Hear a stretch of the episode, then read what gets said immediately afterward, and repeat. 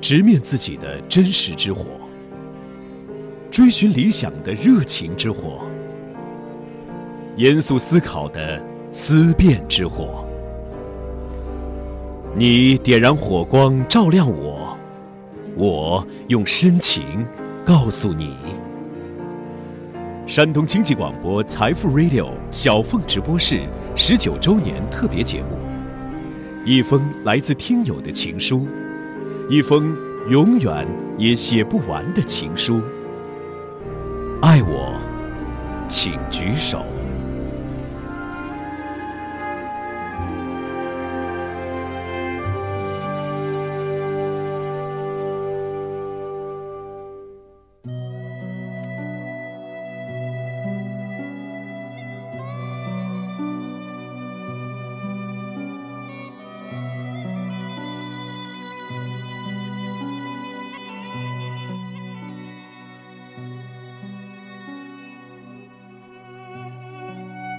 日历可以翻过一天又一天，跨年可以一年复一年。每个周一，在泉城济南经十路幺八五六七号一栋二十九层高大楼的二十二层，有一盏灯，几乎会在二十一点四十五分准时熄灭。倒计时十五分钟后，收音机里传来二十二点的整点报时。二十五层直播间，会响起一个听也听不厌的片花。深夜里，深夜里，看月光斑驳的影子，看他们在眼前摇曳，岁月就这样慢慢的从手中溜走，走的不留痕迹。每个繁华的都市背后，都有一些寂寞的灵魂。在夜色下，他们汇聚又分离。城市的心情，就在这些灵魂的手中演绎。小凤直播室，摇曳的城市精灵。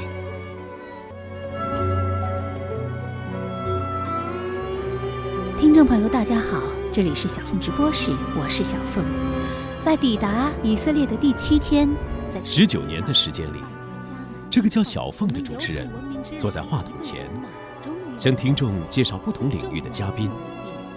嘉宾们专为这个节目所携带的书籍、音乐、电影，乃至一段追寻人类文明进程的求知之旅。他为无数青年打开一座神秘园。随着电波撒出星星点点的火种，这火种是直面自己的真实之火，是追寻理想的热情之火，是严肃思考的思辨之火。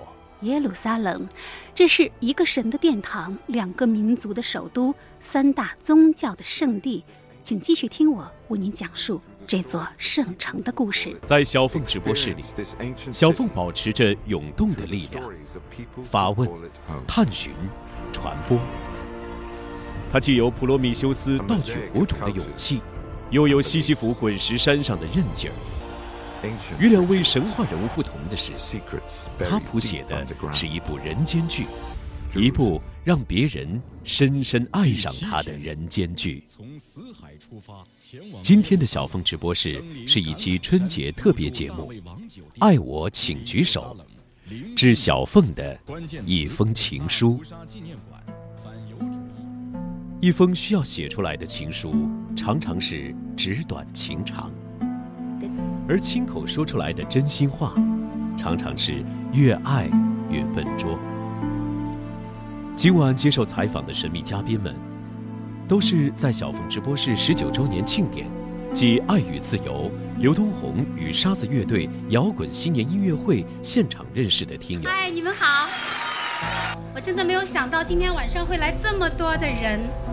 在策划这个活动的时候，有一位中年油腻男，长得很像黑社会，他跟我说：“姐，你别担心，要是那天晚上人不多的话。”我带一票小弟们去给你撑场子，但是我现在放眼望去，好像一个黑社会都没有，是吗？几乎每一个人开口的第一句话都是“我怕说不好”。作为采访者，我会说，真心的话，绝对没有好不好之分，是真爱，必定会说得好。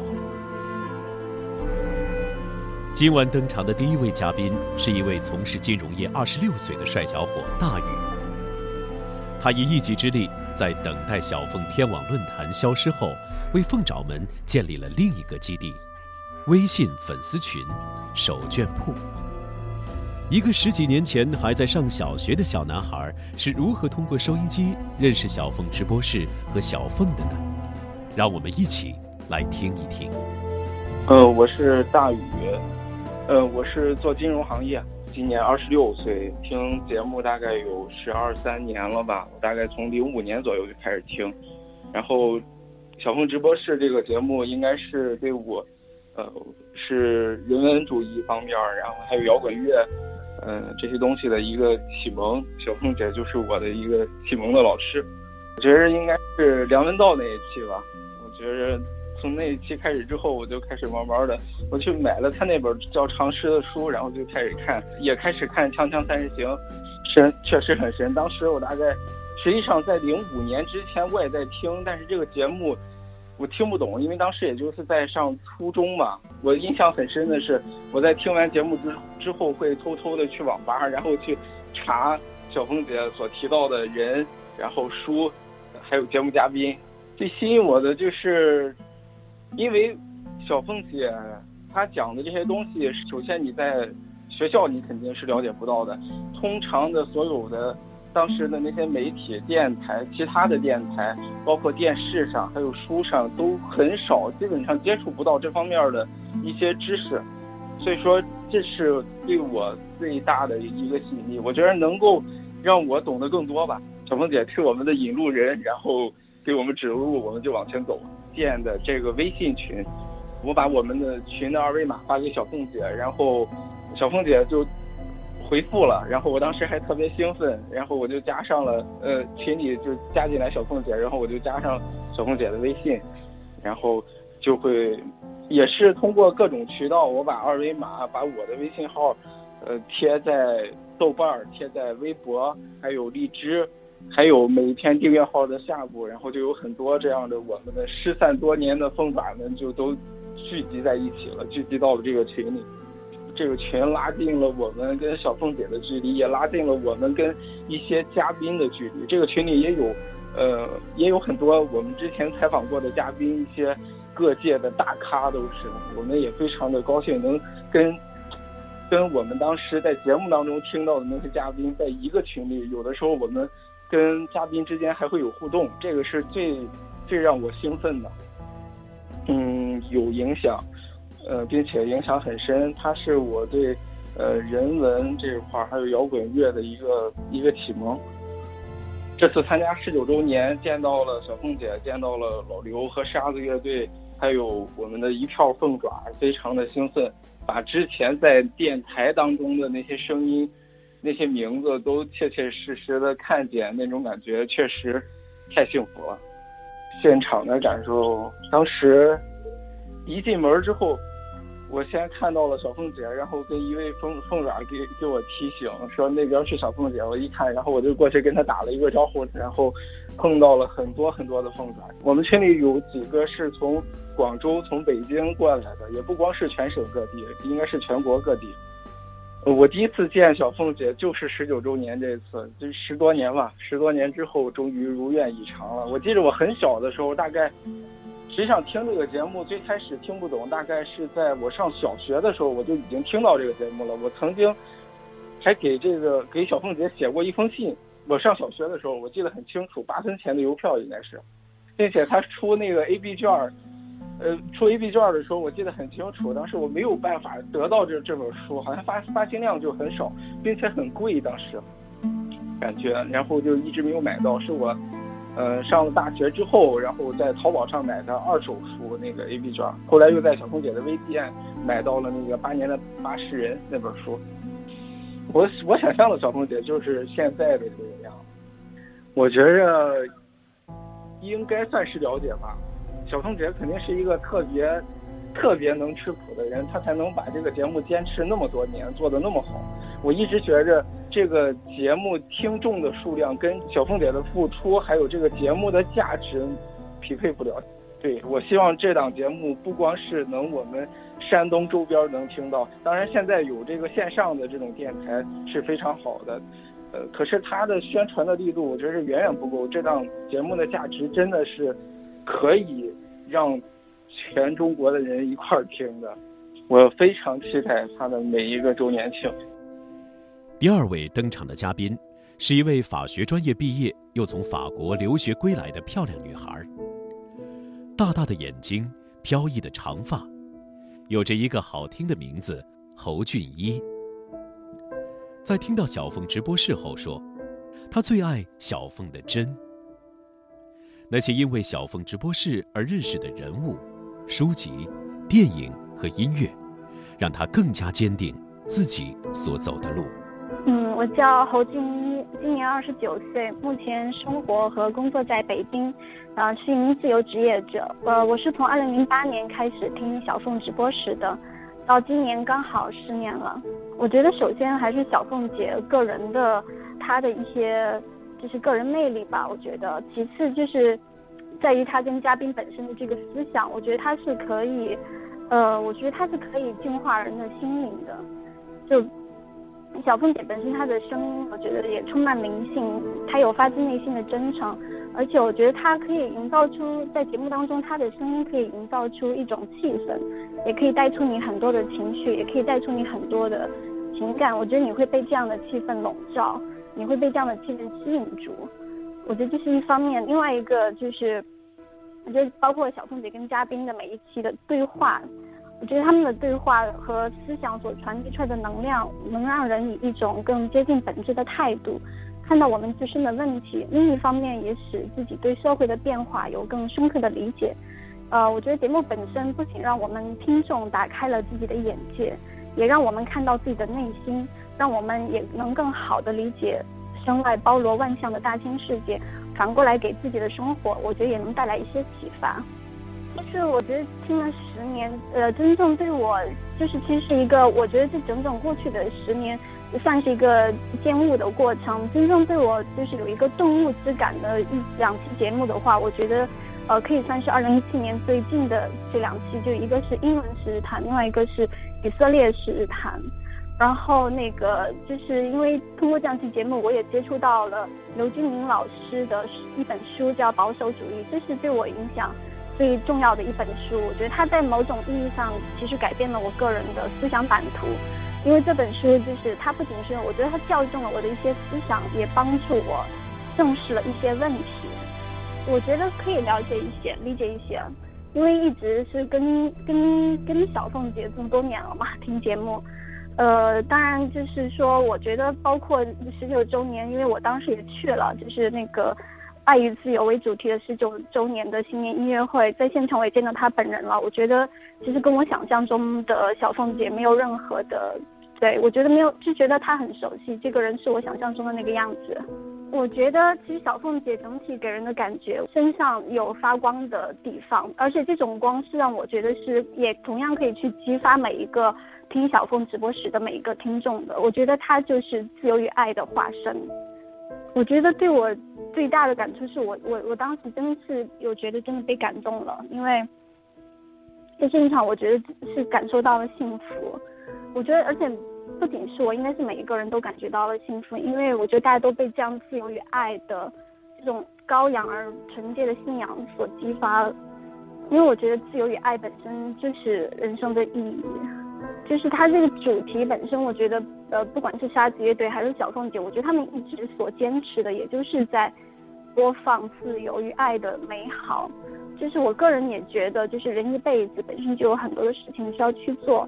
但是最重要的事情是要学会和掌握爱的能力和拥有自由。我觉得只有只有这样的路径，才能使我们感到生命的意义。小凤姐的直播时，我觉得他一直在坚持做的是精品，他一直坚持做的是对灵魂的，要帮助我们去找回自己的灵魂。我觉得就是听了这么多年的节目，他让我认识到了一些事情，也接受了一些底线，让我不再害怕了。就现在也不怕黑，不怕鬼，也不怕死。小凤姐本身，我觉得还是真诚。就是本身小凤姐她是一个非常真诚的人，我觉得她在她身上看不到任何虚伪的地方。还是像我之前讲的，我觉得只有真正不同流合污的人，才能真正的对这个社会当中现在存在的这些错误和扭曲，甚至一些虚伪的东西，做出有效的抵抗。就是这种抵抗，其实很多时候也是对自我真诚的一些价值观，或者是人生观、世界观、宇宙观，可以这么说的一种。绝对的坚持，某种意义上说是绝对的坚持，就是因为我我是小凤姐至死不渝的脑残粉儿。就是首先作为我自己来说，只要小凤姐还在做小凤直播时，我就一定会听下去。另外一方面呢，我也希望，因为小凤姐和直播室对我的影响，我觉得真的是，我觉得是无与伦比的。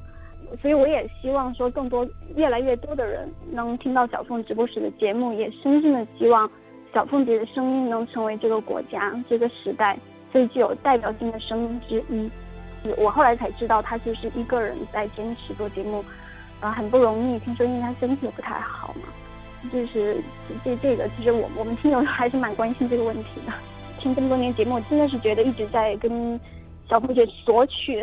然后一直没有没有觉得能帮到什么的，嗯，身为粉丝，就还是觉得应该主持人也好，节目也好，都要好好的走下去。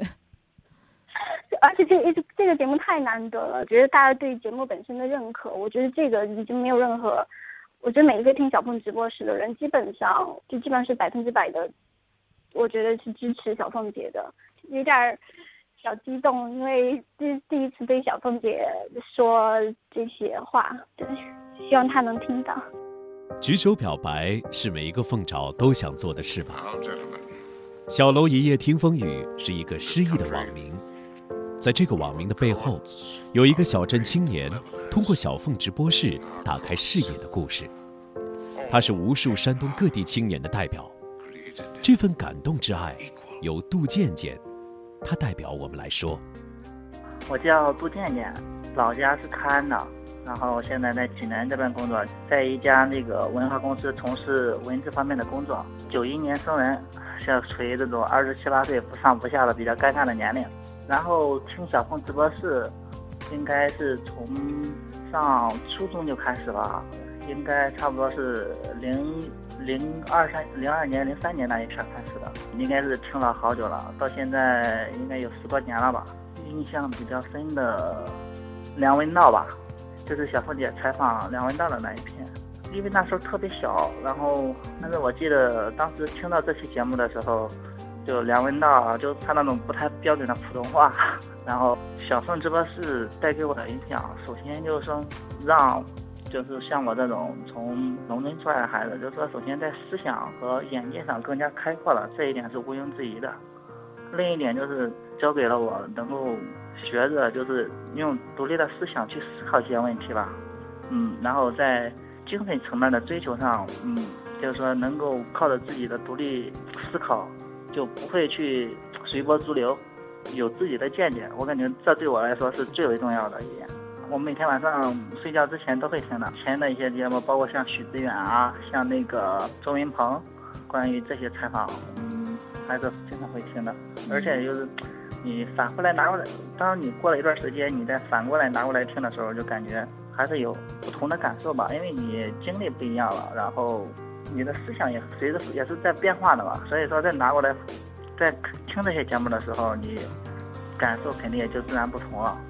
感觉小凤姐就采访的时候，因为这些节目做的比较早，现在拿过来读，感觉对现在的一些问题，就是一些社会上存在的一些现象，就包括一些价值观念一些等这这些东西，感觉小凤姐还是很有前卫意识的，就是说她的眼眼光很前卫吧，然后嗯看的都比较远，就是现在这些东西再拿回来了，再翻过来看，嗯还是有很多值得借鉴和思考的东西。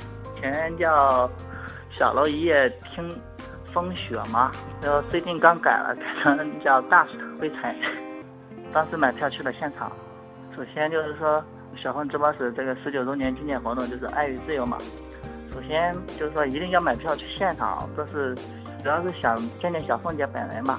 因为当时就是小凤姐用声音啊，就是说陪伴了，相当于说陪伴了我的有十几年的时间。那种神秘感之下，然后你就让很容易让你产生好奇感。就想想声音这么磁性、这么好听的一位主持人，但是又那么富有思想，然后行事风格，他的一些做事方法什么的，嗯，都是相对比较前卫、比较另类的感觉。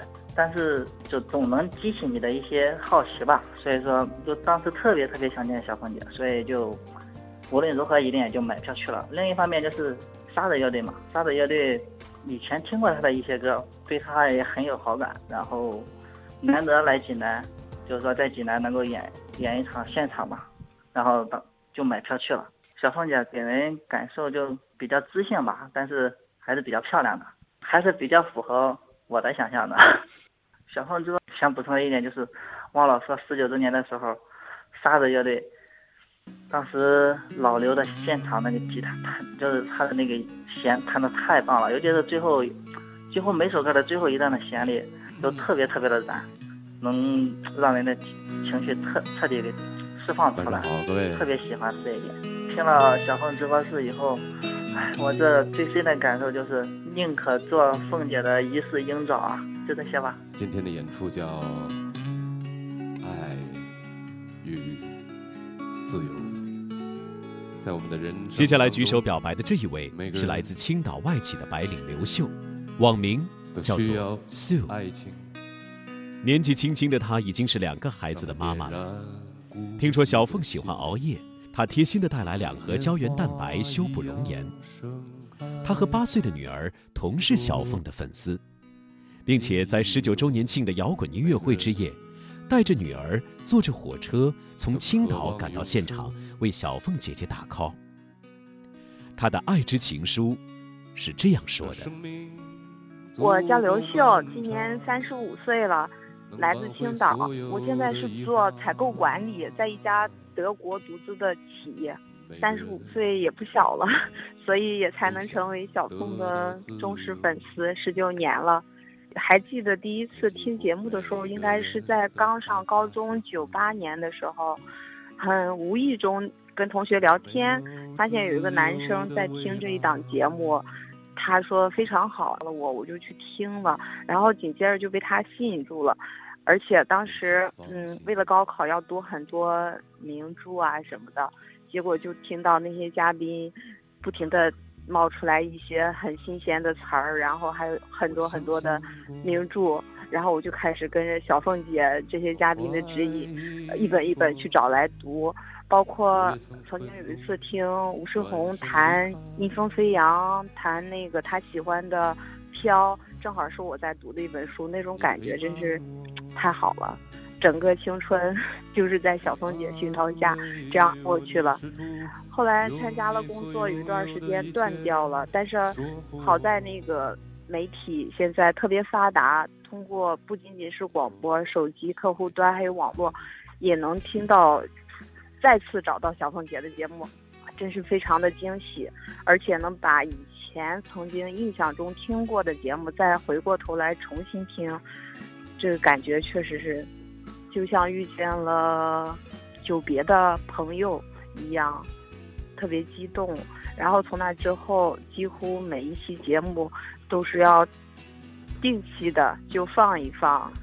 然后有一段时间，我是集中又把他的节目重新听了一遍的，就是在我怀二胎的时候。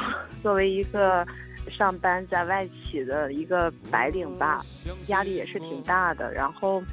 各方面的选择啊，什么的困惑也特别多。每天上班在班车上那三个小时，包括比较郁闷的时候，就指望着小凤姐节目有更新，或者是能找到以前的节目来听听，再来慰藉一下自己的心灵，或者是想一想，可以在往前走的路上怎么样参考这些。嘉宾啊，小凤姐他们的一些在访谈里给出来的一些声音啊，确实是比较好，感觉这一路走来，整个人家都说那个年轻的时候要追星啊，要有一个向导。我觉得小凤姐和她的节目应该就是我的这个向导吧，包括小凤姐十九周年的这个纪念趴，是我这么大年纪以来第一次 跑去参加的音乐会，把两个娃儿抛在家里，我就打算去了。最终那个，因为我经常听小凤直播室，所以我的我家老大八岁的一个小女孩。她有时候晚上我陪她睡觉的时候，她让我给她讲故事，我就说那个，要不然咱听小凤吧。然后，虽然他听不懂谈的那些民主啊或者其他的一些话题，但是他能听得懂那个歌曲这些还有电影，所以他其实也是小凤姐的一个小粉丝。然后他后来知道我要去的时候，他就要求我跟带着他一起。所以那天最终其实是把老二扔在家里，带着老大去的。去一方面就是想见见我一直喜欢的这个 主持人，想听一个刘东红的现场。但是更重要的就是，我希望能增加一点人气，鼓励小凤姐，因为我知道她做这档节目也做的非常的辛苦，然后。我们非常的感动，但是我也想出现在现场，给他一些鼓励，就是希望这档节目能一直做下去，不仅仅陪伴我们的青春，也能陪伴我们一直往前走，因为他也会给我们继续努力的走下去的勇气。她的美超过了我的想象，因为小凤姐的照片实在太少了，除了那几个长发飘飘的旗袍或者是棉袄。基本上很难想象出来他本人的模样，但是听他的声音那么迷人，跟在现场见到他，除了说他的亲切让我有点惊讶以外，其他的都是美是超出我想象的，而且见到了那么多小凤姐的粉丝，大家聊起来的时候特别的开心。这个是在平时工作中或者平时的生活的圈子里的朋友，很难能聊到的一些话题，大家都能找到共同点，能有一些分享，确实是非常的好。感谢小凤姐，也祝福小凤直播室，希望我们能一直陪伴着走下去。小凤姐保重身体。青春永驻，我们喜欢你永远那美美的样子。我相信过，我怀疑过，我也曾愤怒，转身离开。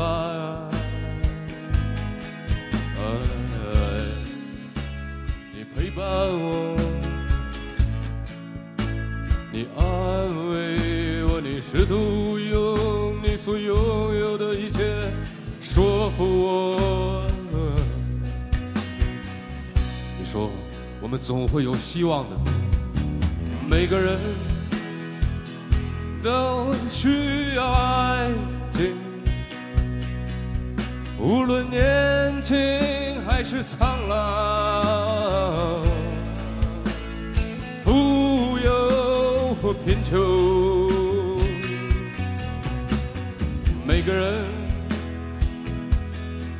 都渴望永生。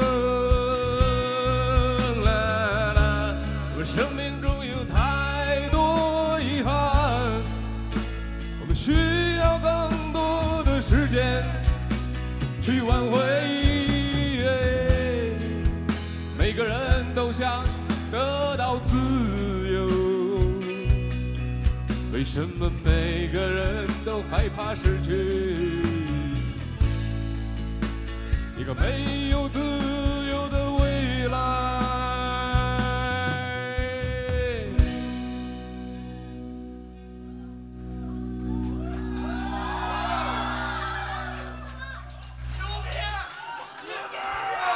每个人。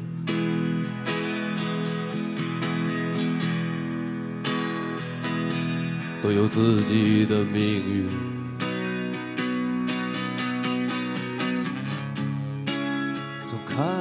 直到结束，到底有多久？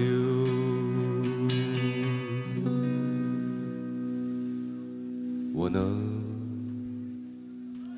陪伴你。直面自己的真实之火，追寻理想的热情之火，严肃思考的思辨之火。你点燃火光，照亮我；我用深情告诉你。山东经济广播财富 Radio 小凤直播室十九周年特别节目，一封来自听友的情书。一封永远也写不完的情书。爱我，请举手。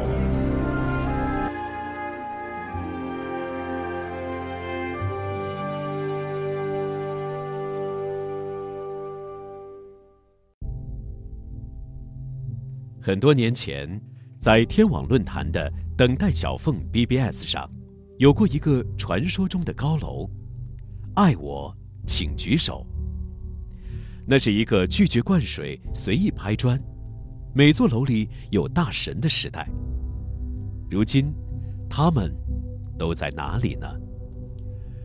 十九年的岁月里，许多听友小学毕业、中学毕业、大学毕业。不过，停不停止学习不是由学校决定，而是由我们自己决定。当我问起你在小峰直播室这个节目里得到最多的是什么，学会思考是大多数听友给出的答案。接下来要举手表白的人是广播收听界的活化石陶一鹏，因为他在采访中竟然一口气说出了小凤在主持小凤直播室之前的好几个节目名字，堪称小凤姐主持生涯的史前时代。并且他听广播的年代还需要把收音机天线贴在暖气片上，快听听他的故事吧。有请网友一走了之，网名叫一走了之，名字陶玉鹏，年龄是三十七，八零后，现在是做办公耗材行业的。呃，小红直播室的资深听友听了一直听了好多年了，九九年吧，九九年刚开始就是没不叫小红直播室的时候。周末有个有个访谈录吧，那时候的，上大学的时候听的，那时候在在上大学挺有意思，听听这个节目的时候，搜不到这个台，还得抽出天线放在暖气片上才能听到，就是说那段时光都很怀念。听了第一期，我记得是好像是有采访汪峰的，有一个是，很吸引人。当时呢，再见二十世纪吧，九九年那时候写的，一下子就被这个节目一个定位。还有采访的人比较先锋吧，嗯，感觉为自己的世界就打开了一扇窗。还有近期的就听了英伦时事谈这个节目，呃，听了好多遍了，说实话，一共五期吧，现在反复的听，学到很多东西，差不多，因为能和声音还有和他的形象啊、气质什么都能吻合。女神，我感觉呃不能说是了解，因为通过节目，通过她这么多能坚持这十几年，比如说。实在是太不容易了，感觉小凤姐是一个有理想的人，最起码是。就这这种，现在就高晓松不说过嘛，是一个集体平庸的年代，我们还是很需要这种人们访谈节目，能发人深省，醍醐灌顶。我感觉十九周年是，因为在十九周年的时候已经在那个主角铺这个群里了，在那上面买的票，那是去了，去了感觉还是很感动吧。就是人生中没有几个十九周年吧，所以说很不容易。有小凤姐的节目，还有我们能坚持听下来，呃，听着听这些节目，对我们的人生都有很大的帮助，很大的影响。十九周年，你看，一共三十多岁，听了大约有一半的时间和这个节目接触，所以说对自己影响很大。还是说这这个节目能坚持十五年、十九周年，实在是太不容易。感觉就是小凤姐肯定是有心中的理想使然吧，向伟大的理想致敬，向小凤姐致敬，也向一直坚持理想的人们致敬。下面要表白的这位女同学，也是十九周年夜晚现场一道亮丽的风景。她穿着牛仔上衣，飘逸的纱裙，长相酷似林青霞的她，网名就叫青霞。手绢铺的爱乐诗人，乌托邦爱乐电台的宋替先生，在看到当晚小凤和青霞的合影后，仅用十分钟就写作了一篇叙事诗。雪不在乎人们已经在铁幕的后面，有一场场来自远东或来自北乌克兰的深雪来收听黎明的光有多久，也不在乎那个美丽高傲的女孩穿过另一个城市来和你合影，需要多少次夜里灵魂站立的袭来。这张使用 BlackBerry 手机拍摄下的照片，噪点很高，那不正是来自时代喧嚣的现场？摇滚乐是使我遗忘的沙子。摇滚乐是使我忘却那些在早晨写作为获得救赎的沙子。青霞，这次你吻别时，时代的码头正在高铁的原野上狂奔。下面有请青霞。我叫青霞，我在那个凤爪群里面是青霞。呃，我的职业呢是一名那个药师，我现在在医院上班。今年我三十五岁，听小凤直播是应该是从九九年的时候开始听的。我很荣幸参加这次小凤直播室十九年暨柳中红沙子乐队新年摇滚音乐会，啊，见到了向往已久的小凤姐，特别开心。我觉得今天晚上的气氛也特别好，活动组织的包括就是办的也特别的成功吧。这些年印象深刻的特别多吧，印象最深的还是前几年，像导演贾樟柯，从小凤节目我知道了贾樟柯以后，一直就是所有贾樟柯的电影我都看了，嗯，也都特别喜欢。小凤直播室这些嘉宾，他们推荐的书、电影、音乐，我几乎都找来看了、听了。其实对我来说，我觉得是一种启蒙吧。可能就是求知欲比较强，然后正好又遇到了这么一个小峰直播室这么特别的一个节目，当时就觉得就是求知若渴的感觉吧。再就是可能小峰直播室给我立的这个标准太高了吧，可能后来就是不管看什么节目，或者是从别的媒体啊、别的渠道、网络上呀，别的节目都入不了我的眼了。那个时候，还是觉得他一直就是说是出于一个比较高的水准上面吧。产生过影响，我觉得主要是让我接触到了一些真正的厉害的人，就是真正牛的人，他们的人生，他们的那些思想呀，主要是他们的思想。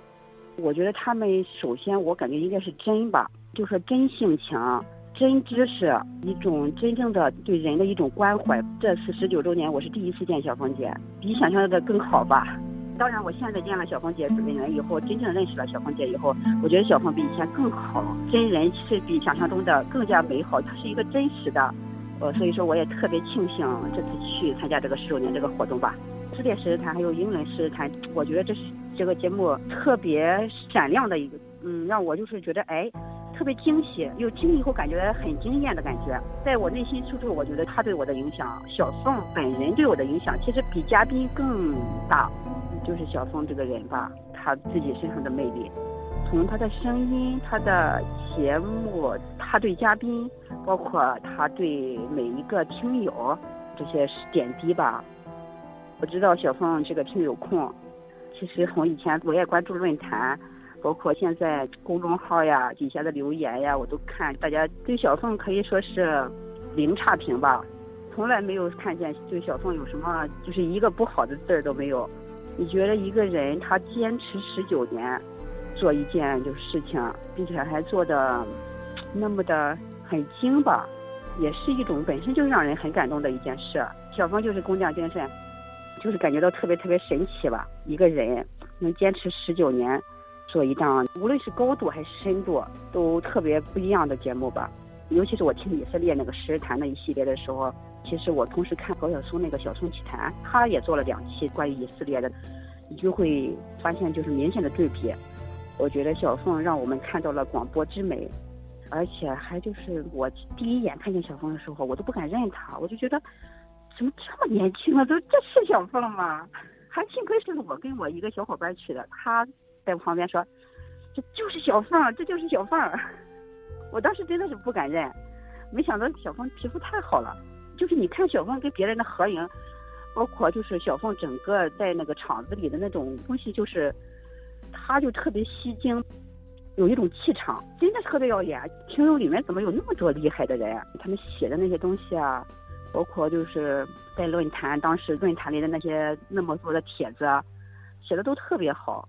其实我有的时候对这个听友的那个兴趣比嘉宾还大，一直有一批就是高质量的粉丝在追随着小凤吧，不同的年代吧。还有就是我最近有一件事，我觉得也挺有点小震动吧，就是我们科里面有一个九三年是一个小男孩吧，刚毕业。嗯，我从济南回来以后了解这个节目来的时候，我说你们现在听广播吗？他说听啊。我说用什么听啊？他说听听 FM 或者是荔枝 FM。我说：“那你知道小凤直播室这个节目吗？”他说：“知道呀。”我就当时特别惊讶，我想，因为我们两个平常也没有聊过节目，但是我知道那个小男孩他就是喜欢看书，对历史也很关注，知识储备也挺多的。你说什么他都知道。然后我说：“那你听的是哪一期节目呢？”他说：“是沈志华夫妇那一期。”我说：“那你对小凤直播室有什么感觉？”他说：“是特别高端。”当时我就觉得，嗯。其实小凤直播室还是有很多听友，他们可能就是没有表达，也没有发声，但是他们肯定是在关注这个节目，在听这个节目。所以小凤，我就觉着应该是坚持吧。我知道小凤现在也是节目越做的越来越好，从这个一系列的这些英伦诗谈呀，看出感觉到小凤与时俱进吧，很有活力做的，越做越好。感谢青霞的分享，有一个小故事在这里一定要说一下。青霞在接受完采访后，又洋洋洒洒地写了长长的短信给我这位采访者，所以我要来稿照灯。除了采访录音，还要读一下属于他的文字表白。其实对于小凤姐和小凤直播室有千言万语，但仿佛又消解了在每一次听完节目后的激动兴奋中。记得在学校的时候，每一次听完节目。班里的那四五个听小凤的人，都会在一起讨论嘉宾说的话。那种嘉宾的小段子，凤姐和嘉宾的调侃、幽默风趣的对白，都津津乐道。参加工作就只有一个人听节目了。虽然没有讨论的人了，但嘉宾本身的光芒和那些书、电影，让一个人的时光不再寂寞。长年累月听下来。就发现自己和身边的人多少有些不一样。他们说我是文艺青年，但我知道，我只是从小凤直播室这个洋洋大海中舀了一小瓢。其实，关于小凤直播室的精彩，无论深度和高度，和它的受众总感觉不成比例。不知道这是否和节目的受众选择和广播节目的性质有关？假如说它大热，小凤又红又紫，那它是否变味儿？不知道，只是假设。感觉小凤直播室是个神秘园，只是一小部分人进入这个园子，开心玩耍，领略它的风景。还是希望更多的人进来，毕竟这个园子里的风景太精彩了。就像那碗沙子的现场激情四射，现场的每个人都得到了他想要的，满足而归。而外人，只是淡淡的看着我们。这，又有什么关系呢？回来的路上，我的小伙伴说：“你名也签了，也拍照了，也报了，值了。”我说：“不虚此行，不枉此生。”直面自己的真实之火，追寻理想的热情之火，严肃思考的思辨之火。你点燃火光，照亮我；我用深情告诉你。山东经济广播财富 Radio 小凤直播室十九周年特别节目，一封来自听友的情书。一封永远也写不完的情书。爱我请举手。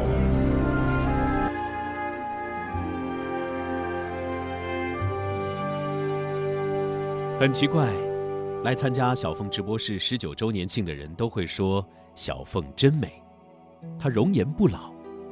每个人又会说自己老了不是当初听节目的那个少年了。我想告诉那些像小凤一样的粉丝听友们，如果你拥有坚定的看向世界，又常年保持思考的心脏，一定会老得慢一点。在所有的采访对象中，下面这位是唯一一个说希望小凤直播室停掉的人，是一位来自青岛的资深听友，银行职员兼古典爱乐发烧友脑魂。这个因为深爱所以愿意放手的粉丝，是这样说的：“我的网名是脑魂，今年三十二岁了，我现在从事的行业是一名银行职员。”姐姐的节目已经十九周年了，我听节目是十六年的时间，也正好是我一半的年龄。怎么说呢？在一段的时间里，对我的三观非常有影响的，特别是能影响我价值观的，我觉得大概有三四个人。那小凤姐是非常确定的一个啊，所以我非常感谢小凤姐。那我这里开一个脑洞，就是我有时会冥冥之中，我觉得这个节目就是伴随着我，或者说我这个年龄段的一群人。而展开的。姐姐的节目最早的嘉宾是一些先锋的艺术家、先锋的作家，还有一些评论家。那时我正上中学，也正是我热爱艺术、热爱文学的时候，正对胃口。那现在看呢，以前采访那些先锋，现在也成了中国文化的主流了。从这儿也能看出小凤姐的眼光。呃，后来你我上了大学，姐姐那一阵子正好也采访了很多的摇滚乐队。呃甚至在济南主办了很多的摇滚演出，也正是那一次次的摇滚演出，使我们这一波凤爪在这些活动里面相识相识。从以前的论坛到现在的微信圈，我们一直都没有断了联系。那到我毕业前后，姐姐的采访方向呢，我觉得有了一个转向，就是她恰如其时的开始密集的采访一些经济学家、思想史学者和翻译家。这正好与我在那个年龄段的认知，可以说毫无缝隙的吻合了。节目也影响了我的阅读方向。比如说，采访王燕教授那期节目，这期节目可以说是对我影响是非常大的。我都已经记不清这期节目我听了有多少遍了，因为听第一遍时从头到尾我根本就听不懂。节目里讲到陈寅恪，讲到哈耶克，讲到托克维尔，讲到斯特劳斯、施米特。我真的懵了，我就在想，这些人到底是谁呀？我一定要认识他们。所以说，这期节目对我来说就像一个分水岭一样。我就根据节目里的这些谈到的这些伟人吧，去了解。那在节目里，姐姐却和王燕教授无障碍的交流，谈笑风生。其实从这个侧面也能看出，姐姐小凤姐采访一个嘉宾需要做多少的案头工作。所以那时候我就想，也是节目里当时节目里谈到的，在那个思想史的坟墓里，我一定也要找到自己的亲人。但是自己的段位太低，现在还没有找到。到了大概三四年前的时间吧，小凤姐，我觉得从刚才那个阶段，又转到了第四个阶段上。这是我的一个给姐姐的一个分段，就是所谓的一带一路，小凤带路。那姐姐带我们游览了世界宗教的中心，以色列的耶路撒冷。还带我们一起去看了那个能够影响后世的大宪章的发源地英国，哎，这个使我又开了眼界。我当时就想，这样一个收听率的节目居然可以这么玩儿。啊，姐姐的节目现在放大了各大媒体平台，自媒体时代也到来了。这个我觉得是我对节目的看法。我现在讲的话应该是姐姐采访严可文老师，他是一位翻译家嘛，严可文老师后半辈子的工作。主要工作就是放在翻译微博上，他把这也当做了他的乐趣。这个人是非常值得我敬佩的。首先，这个节目我觉得他，因为这个节目的一个独特之处，它有三个维度，就是首先介绍一个嘉宾，然后通过这个嘉宾呢，讲到他的一本书籍、一部电影和一段音乐。我觉得这三个维度是非常棒的一个角度，真的能是可以拓展一个人的视野。而且从九九年到现在，采访这么多的嘉宾，每个人都会带。一本书、一部电影和一段音乐，让我们对这个人和通过这个人对他那个年代和对这个世界的一些认知都有很多的学习。我觉得这个是非常好的。要回过头来说小凤姐了，我觉得就非常难了，因为十六年的时间，每个礼拜一都听她的节目，有她的陪伴。但是真要去总结小凤姐的话，或者说说对她认识的话，我觉着又非常的难，怎么说都片面。其实我跟小凤姐也很熟啊，我跟她也经常联系，我觉得联系的多了，我也没法对她做一个客观的判断。她非常有头脑，不然的话不会从九九年那时候就能想到做一档节目，而且她非常有韧劲儿，有韧性。我对小凤姐的第一印象就是她的声音特别好听。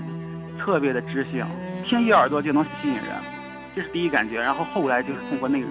你们现场啊，其实我最激动的就是那谁，冯克利老师去了，这个是我非常激动的。没错，这个是节目里的一个嘉宾，因为冯克利老师首先他的学识非常的渊博，然后他也热爱古典音乐，这个也是我的兴趣。小凤姐的节目里曾经做过两期冯克利老师谈论古典音乐的。我都非常的喜欢。当时他有一期节目是做的小众的一些古典音乐家，其中有两个也是我非常喜欢的。平时我也在收集这两个人的资料，所以冯克利老师在节目里谈到了这两个音乐家，我马上就感同身受。还是我刚才说的嘛，就是姐姐那三个维度，就是有书籍、音乐和电影，真的是，你像十六年的时间，十年之前我还是个少年，现在是个中年油腻男。十六年的时间，这三个维度，也是我后期一些阅读或者说是收听，还有看电影的一个方向。这三个维度，真的是开拓了我的视野和眼界，影响非常的大。也通过节目了解了那么多可敬的人，了解了那么多的事情。而且姐姐采访嘉宾，她的跨度从摇滚歌星到公知分子，还有一些思想史的学者，这个跨度之大。都是让我佩服的，所以说真不愧是《人文访谈录》光年对话集。其实我有一个对节目，因为现在毕竟十九年了嘛，我有一个真实的想法。这个十九年的节目，现在看来它不是一个终点，但是这个节目时间真的非常非常长了，有将近二十年的时间了。现实的说的话，其实我是非常的热爱姐姐和这个节目的，但是我也知道姐姐做这个节目的辛酸。他做一个新节目有多么的不易，姐姐的身体不太好，所以说我宁肯让姐姐小凤姐多保重身体，因为怎么说呢，没有人会说实话实说不伟大，没有人会觉得康熙来了不伟大，从这个角度上来说呢，小凤直播室同样是伟大的，所以姐姐如果她想继续做下去的话，我当然全力的支持，但是如果有一天姐姐。自己打算不做这个节目了，我也并不觉得有多么的遗憾。我虽然没去现场，我看那些视频、看照片，我觉得，哎，那一刻姐姐是非常幸福的。我虽然不在现场，我看到我们那个微信群里不断的有人发照片，我感到我也是幸福的。有生之年吧，虽然现在是三十多岁，但是有一半的时间经历了听小凤直播室的这样一个阶段，对我来说真的是幸福的，我也是感恩的。我真的非常感谢小凤姐，嗯，和她带给我们的节目。在节目的最后，请允许我做一个短暂的抒情。很荣幸被小凤姐布置了这个课堂作业。十九周年庆后的某一天，小凤姐说：“采访采访小凤直播室的听友吧。”也许听到这里，还有许多新老朋友不知道我是谁。完成这期特别节目撰稿的，是小凤直播室听友粉丝榜上著名的逃兵白流苏。大家好，我是白流苏，本期特别节目的最后一位讲述者。在小凤直播室的十九年当中，在无数的听友粉丝当中，我都认为我是特殊的一个，因为我既是小凤姐的粉丝，又是小凤姐的同事。如果没有小凤姐，我不会踏入广播行业。一个节目的十九年，是主持人和嘉宾与听众互相支撑的十九年。在本期节目的采访当中，我有一个标准问题是：你觉得你了解小凤吗？一个听节目听了十九年的主持人，他想照出嘉宾的肺腑之言的同时，一定也会暴露自己。所以每个接受采访的听友都毫不犹豫地说：“我觉得我了解小峰。”但我并不太了解小峰。尽管他常常出现在我面前，但我仍然不了解一个人要何等的热爱自己的节目、自己的嘉宾、自己的听友，才会在一个又一个的周一不吃不喝，一坐坐一整天，风风火火的在二十一点四十五分匆匆跑到直播间等候直播开始。在我从业的十几年里，我见证了很多广播节目的诞生与消失，但我一直见证着小凤直播室的持续进行中。那盏亮在大楼二十二层的灯，照亮着他的办公桌，也照亮着宽阔的经石路。川流不息的车跑在路上，像是延时镜头一样，一眨眼就是十九年。在岁月的长河中，小凤是一个直火前行的跋涉者，那火光。曾经照亮你和我的少年与青年。最后，我也很想要接受自己的拷问。在小凤直播室里，我最喜欢的嘉宾是梁文道。我特别喜欢他在节目中说的一句话，直到今天，这句话仍然让我坚持着思考。他说：“我想起黑格尔的《法哲学》啊，这部书的序言是我觉得世界上最优美的序言。那么这个序言里面有一句话，他说。”正如雅典娜肩膀上的猫头鹰，雅典娜是希腊的智慧女神，猫头鹰是她的随从，她的象征，智慧的象征。这个猫头鹰，它总是在黑暗降临大地之后，它才展开它的翅膀，飞临大地。换句话说，这个智慧啊，总是要在黑暗来临的时候，它才起来，没有人看得到它。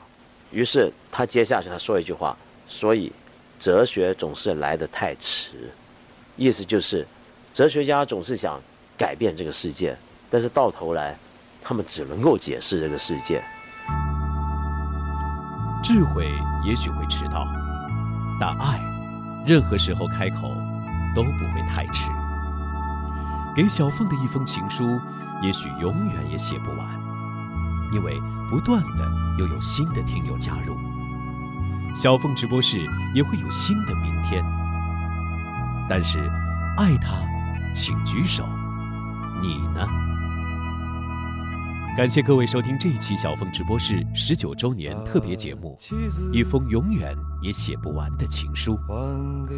撰稿及采访：白流苏、旁白戴进，总监王尚，共同感谢各位的收听，下期再会。用我的爱和我的自由。怂恿你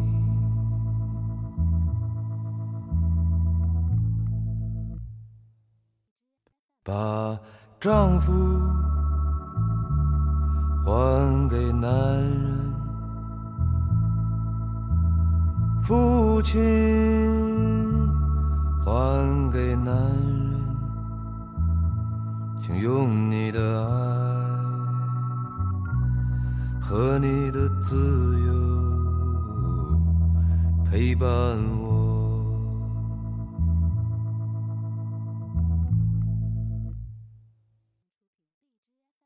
没有人能拥